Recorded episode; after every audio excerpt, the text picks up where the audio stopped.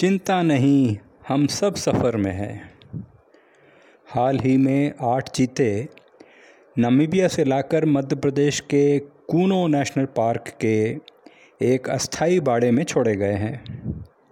समाचार पत्रों और सोशल मीडिया पर भी यह चर्चा का विषय रहा, क्योंकि एक महाद्वीप से दूसरे महाद्वीप तक किसी भी लुप्त प्रजाति को मनुष्य द्वारा फिर से स्थापित करने की चेष्टा का यह पहला अवसर था।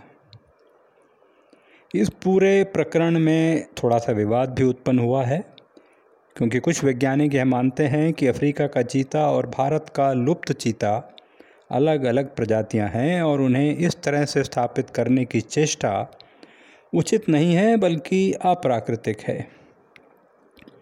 भारत के लुप्त चीता को पुनः स्थापित करने के इस प्रयास का परिणाम तो कुछ वर्षों बाद ही पता चलेगा।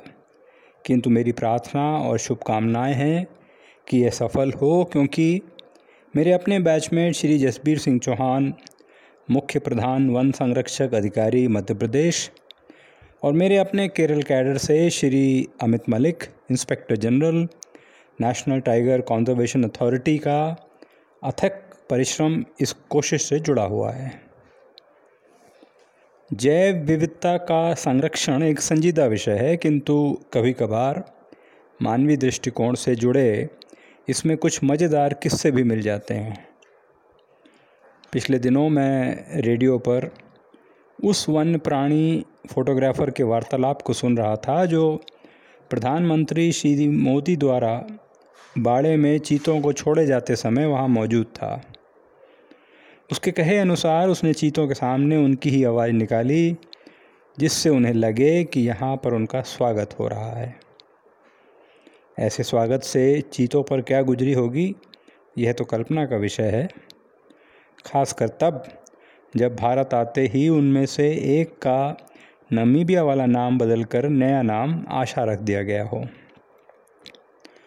समाचार पत्रों और सोशल मीडिया पर कई वीडियो और तस्वीरें उपलब्ध हैं। जिसमें दिखाया गया है कि कैसे इन आठ चीतों को हवाई जहाज़ से भारत लाया गया था। एक वीडियो में मैंने भी देखा कि कैसे एक चीता डरा, सहमा सा बैठा था। मुझे नहीं मालूम कि उसके मस्तिष्क में आदिम भय के साथ साथ और कौन से विचार घुमड़ रहे थे। उसे क्या पता कि वह एक बहुत लंबी यात्रा करके यहाँ पहुँचा था। मानव जाति का पालना कहलाए जाने वाले अफ्रीका महाद्वीप से कर्म और पुनर्जन्म मानने वाले महाद्वीप तक की लंबी यात्रा। चीते की घबराहट और भय की स्थिति से मैं परिचित था, क्योंकि हम सभी कुछ ऐसी मिलती जुलती परिस्थितियों से गुजर चुके हैं। भविष्य की अनिश्चितता से हम सबने सामना किया है। उन्नीस सौ नवासी में जब मैं पहली बार केरल में वन सेवा प्रदान करने पहुँचा, तो वहाँ की भाषा स्थान और लोगों से अनभिज्ञ था। ऊपर से दुर्गम स्थानों पर नियुक्ति जहाँ मूलभूत सुविधाओं की कमी थी। उस समय जीपीएस और इंटरनेट भी नहीं थे इसलिए सूचना का भी अभाव था और यह भी एक परेशानी का सबब था। यह बात और है कि इतने वर्षों के अंतराल के बाद सफ़ेद बालों से यह समझ भी आ गई है कि सूचना न होना तो परेशानी पैदा करता ही है। किंतु अधिक जानकारी भी मन को विचलित कर सकती है, क्योंकि फिर हम आशाओं, आशंकाओं और की कर्तव्य विमूर्ता के चक्रव्यूह में फंस जाते हैं। न्यूनतम जानकारी तो निसंदेह आवश्यक है, किंतु इस विषम स्थिति से बचने का यही उपाय है कि अधिक जानकारी के पचड़े में न पड़ते हुए जीवन के निरंतर प्रवाह को यदि बांधने की चेष्टा न करें और केवल साक्षी भाव से देखते रहें तो तनाव न होगा। वैसे यह सिद्धांत तो गीता और आध्यात्मिकता भी हमें समझाती हैं। किंतु इसको हम कितना आत्मसात कर पाते हैं, यह और बात है। केरल के प्रारंभिक दिनों में एक दिन मैं प्रशिक्षण के दौरान वन मुख्यालय में शुरू शुरू की। प्रतिकूल परिस्थितियों के कारण शायद कुछ उद्विग्न सा बैठा था।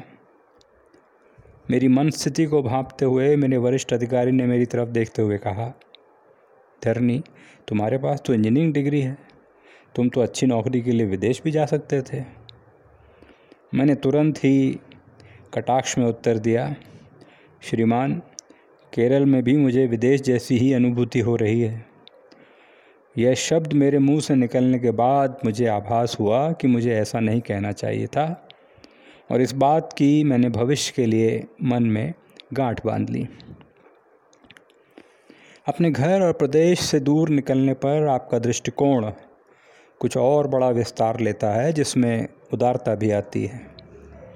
मुझे लगा कि शायद यही कारण है कि मलयाली दूसरे प्रदेशों से आए लोगों का स्वागत करते थे और सहज रखने की कोशिश करते थे, क्योंकि उस समय वे स्वयं भी खाड़ी देशों में और उत्तर भारत में काफ़ी संख्या में नौकरी और व्यवसाय की तलाश में गए हुए थे। अपने घर, प्रदेश और परिचित परिवेश की लालसा के संदर्भ में मुझे अपने मलयाली बैचमेट नौशाद की कही हुई एक बात याद आ गई। नौशाद वन सेवा की नियुक्ति से पहले रामागुंडम आंध्र प्रदेश में नौकरी करता था। उस समय उसने अपनी माँ से कहा था कि दूसरे प्रदेश में, जहाँ की भाषा से आप अनभिज्ञ हों, नौकरी करना आसान नहीं है। हमेशा ऐसा प्रतीत होता है जैसे आप शीशे के बड़े से बर्तन में कैद हों। आपको आसपास स्थानीय लोग दिखाई तो पड़ते हैं, जो अपनी दिनचर्या में व्यस्त हैं, किंतु सड़कों और बाज़ारों में वह जो बातें करते हैं, वह आपकी समझ में नहीं आती हैं। और कुछ समय बाद आपका मस्तिष्क उन ध्वनियों और वार्तालापों के प्रति उदासीन हो जाता है या सुन्न हो जाता है। उसके इस कथन से मुझे एक पुराना गीत याद हो आया था। किसी को अपने मुकम्मल जहाँ नहीं मिलता, कहीं ज़मीन तो कहीं आसमां नहीं मिलता। जिसे भी देखिए अपने आप में गुम है। ज़ुबान मिली है मगर हम ज़ुबान नहीं मिलता। नौशाद के अनुसार जब नौकरी के लिए वापस वह केरला पहुँचा, तब कहीं जाकर उसका वह शीशे वाला तिलिस्म टूटा था। मैं भी नौकरी के लिए अपने घर से दूर पहुँचा था इसलिए शायद संवेदनशीलता बढ़ने के कारण इस तरह की कहानियाँ और किस्से पकड़ने में मन बड़ा सक्षम हो गया था। केरल में एक अधिकारी देवेंद्र वर्मा मुझसे एक वर्ष पहले बिहार से आए थे और उसी तरह की घर से बिछड़ने की व्यथा से जूझ रहे थे। वह कहते थे कि कई बार वे रेलवे स्टेशन पर बिहार से आई हुई रेलगाड़ी को निहारा करते थे। यह सोचकर कि यह रेल उनके प्रदेश की हवा और खुशबू को छू कर आई है। मैं उनकी बात को समझ पा रहा था, जिसे फिर वर्षों बाद गुलदार ने माचिस फ़िल्म के एक गीत में अपने शब्दों में लिखा था, पानी पानी रे, खारे पानी रे, नैनों में भर जा, नींदें खाली कर जा। पानी पानी, इन पहाड़ों की ढलानों से उतर जाना, धुआँ धुआँ, कुछ वादियाँ भी आएँगी, गुज़र जाना। एक गाँव आएगा, मेरा घर आएगा, जा, मेरे घर जा। जैसे जैसे समय बीतता जाता है, वैसे वैसे आप भी नए स्थान पर अपनी जगह बना लेते हैं और आपके व्यक्तित्व में विकास होता है। बशर्ते आप किसी पूर्वाग्रह से ग्रसित न रहें और नए विचारों और स्थितियों का स्वागत करते रहें। मैनेजमेंट में एक रोचक प्रसंग है जिसे कहते हैं उबला हुआ मेढक। कहते हैं कि यदि एक मेढक को एक पानी के बर्तन में डाल दें और बहुत धीरे धीरे उसका तापमान बढ़ाएँ तो मेढक कभी पानी से बाहर नहीं निकलेगा। यहाँ तक कि धीरे धीरे पानी उबलने लगेगा, किंतु मेढक मर जाएगा पर बाहर नहीं निकलेगा। इसके विपरीत, यदि मेढक को सहसा उतने ही गर्म पानी में डाल दें तो वह तुरंत जान बचाने के लिए बाहर कूद पड़ेगा। इसके पीछे का कारण यह है कि कोई भी प्राणी जब अपने मन के अनुरूप स्थिति में होता है तो जीवन में अधिक चेष्टा नहीं करता है। अनभिज्ञ और विपरीत स्थितियों में ही मनुष्य का विकास होता है। कुछ लोग इस, इसे किताबी ज्ञान कह सकते हैं, किंतु मैंने तो इसे जीवन में जिया है। मैंने अपने सेवा काल में देखा है कि मेरे सहकर्मी जो उत्तर भारत से थे, पहले केरल को पसंद नहीं करते थे। समय बीतने पर उनके अपने बच्चों ने मलयाली युवक युवतियों से शादी की और वहीं बस गए। आज के दौर में यह कोई बड़ी बात नहीं लगती है जब नई पीढ़ी के लोग विदेश में रहते हुए विदेशियों से शादी करके वहीं बस रहे हैं। किंतु तीन दशक पहले मुझे आश्चर्य हुआ था जब मसूरी एकेडमी में मुझे मलयालम पढ़ाने वाले मलयाली अध्यापक ने बताया था कि उसके अपने बच्चे केरल वापस जाना नहीं चाहते थे, क्योंकि उन्हें मसूरी की ठंडो ठंडी आबो हवा पसंद थी। मैं आशा करता हूँ कि जैसे अपने घरों और प्रदेशों से निकलकर कई लोग नई जगहों पर रच बस गए, उसी तरह से नमीबिया के चीते भी कूनों में नया बसेरा बना लेंगे। हो सकता है कि उन्हें कूनो इतना भा जाए कि वर्षों बाद वे स्वयं भी नमीबिया जाना पसंद न करें। काश मैं उन चीतों को उस वन्य प्राणी फोटोग्राफर की तरह उनकी ही भाषा में समझा पाता कि चिंता की कोई बात नहीं, क्योंकि हम कहीं भी हों, मगर सब प्राणी जीवन के निरंतर सफ़र में ही तो हैं।